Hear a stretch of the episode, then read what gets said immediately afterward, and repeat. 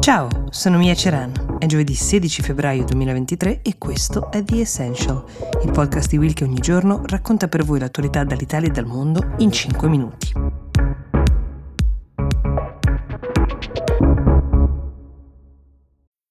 Think you know the Brooks Ghost? Think again. Introducing the all new, better than ever Ghost 16. Now with nitrogen infused cushioning for lightweight, supreme softness that feels good every step, every street every single day. So go ahead, take your daily joyride in the all new nitrogen infused Ghost 16. It'll turn your everyday miles into everyday endorphins. Let's run there. Head to brooksrunning.com to learn more.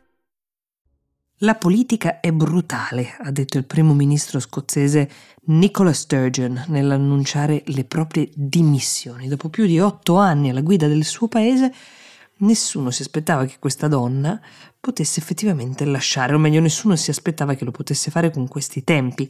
Il discorso che ha fatto per spiegare la propria scelta rende evidente il fatto che la sua sia una decisione in realtà maturata nel tempo. Ho lottato con questa decisione per diverse settimane, ammesso. Ho capito che la natura della politica moderna è molto brutale, ben più di quando io ho iniziato a fare politica.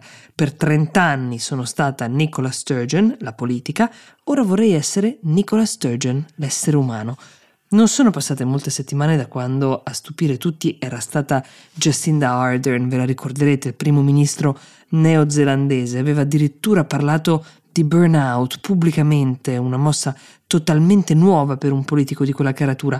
Ecco, la Sturgeon ne fa una questione forse un po' meno personale, ma anche politica, dice di essere diventata ormai una figura troppo divisiva sia nel suo partito che nella politica scozzese, che quindi levarsi dal centro palco potrebbe aiutare a riprendere un dialogo più civile. Ci sono però, questo va detto, forti sospetti che la fatica nasca anche da un paio di questioni spinose che si è trovata ad affrontare recentemente. La prima è la bocciatura da parte della Corte Suprema del Regno Unito di riproporre un referendum per l'indipendenza della Scozia, che è un tema che la Sturgeon ha a cuore da sempre e anche il suo partito.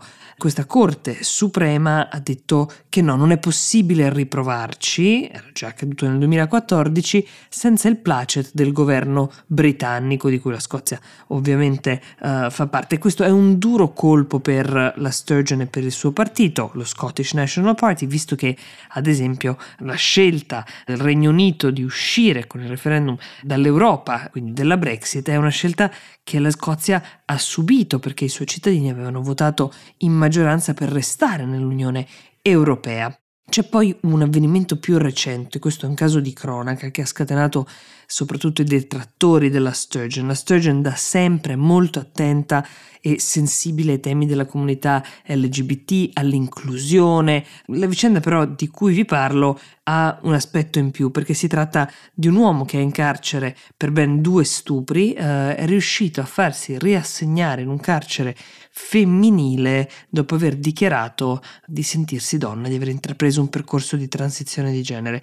Potete immaginare come l'opinione pubblica si sia accesa su questa vicenda e come abbia visto la Sturgeon responsabile di quella che quasi tutti hanno percepito come un'attenzione con conseguenze molto discutibili. Ma ecco, questa donna, che lo ricordiamo, rimarrà a capo del suo partito finché non verrà nominato un successore, e già impazza il Totonomi, ha fatto sapere che no, queste vicende recenti non c'entrano e non si tratta neanche di un timore per quella flessione nei sondaggi che indicano che il suo gradimento è in calo. Mm, lei stessa ha detto chiunque sia al governo da un po' sa che è molto difficile governare e tenere alti i sondaggi. Le prossime elezioni in Scozia non si terranno prima del 2026 a quanto pare, quindi è lecito immaginare che chi sostituirà la Sturgeon avrà modo di lasciare la propria impronta.